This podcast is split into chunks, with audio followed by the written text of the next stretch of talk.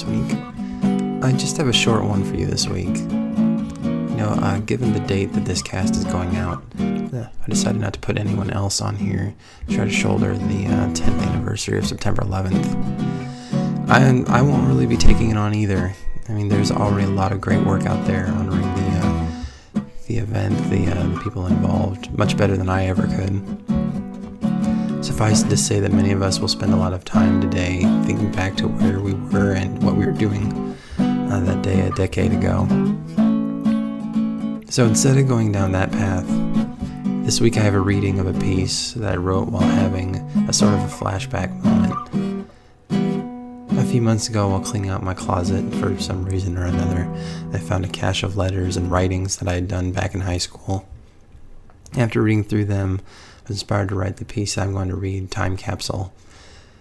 Um, and with all the different, you know, tributes and news stories that they've had in the weeks leading up to this anniversary, and I found a similar kind of reminiscence, uh, flashback moment, like I said, between both thinking back to that day in September and while reading the piece that I inspired Time Capsule.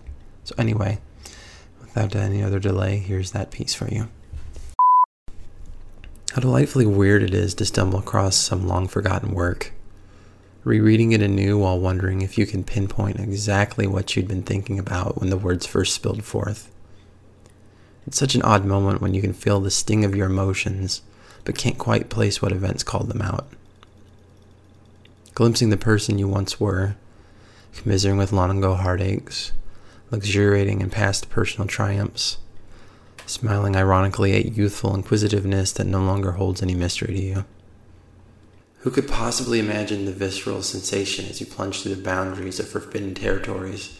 A wide eyed questioner implores a world wearied reader who simply shakes his head, bemused and condescending. No matter what time in our life gave rise to them, the most powerful themes will always be the ones about love. For me, about women. That pain, that joy, they never go away, not completely.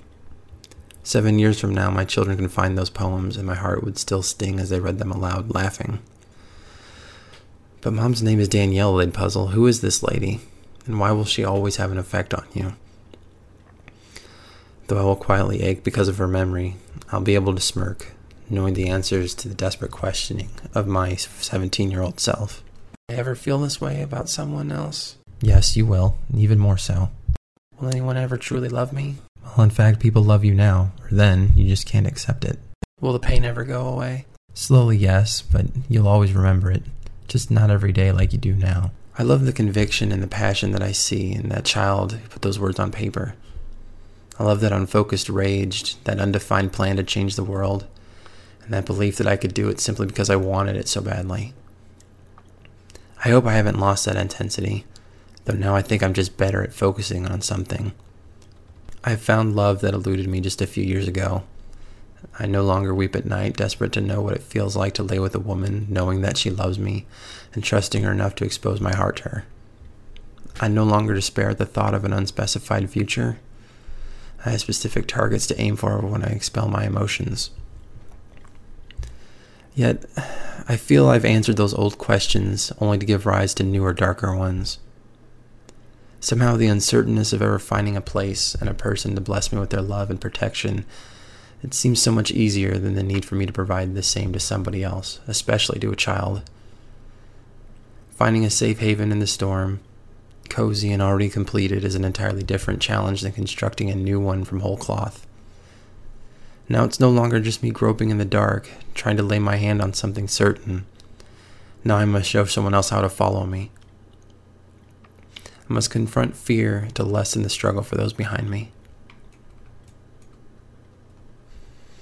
What if you could work the equation the other way? Find something you'd written five or ten years from now, in the future.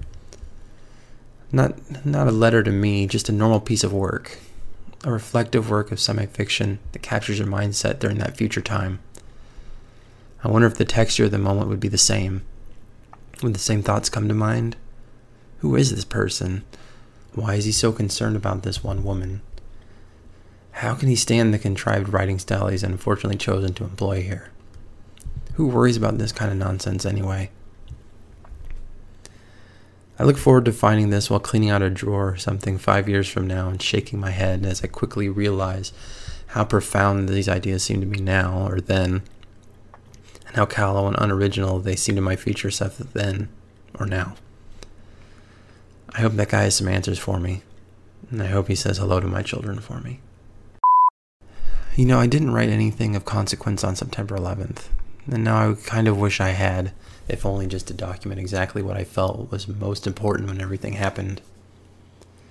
Instead, I just have, a, you know, a handful of memories. I'm sitting in newspaper class when uh, someone ran in from the hallway to announce the crash. Going home early that day to find my mother quietly crying, watching news footage. And struggling through an awkward conversation with a girl I liked while we used our early release to buy a triple thick milkshake at McDonald's.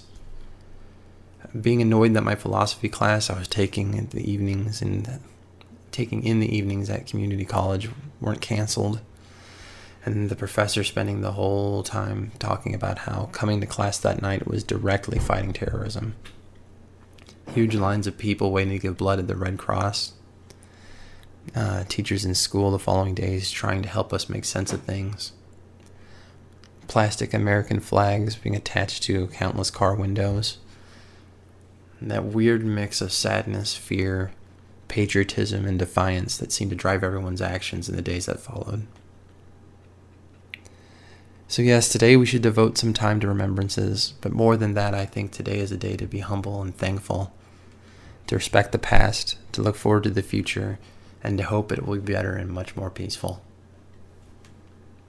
That's all I have for you this week. Much love.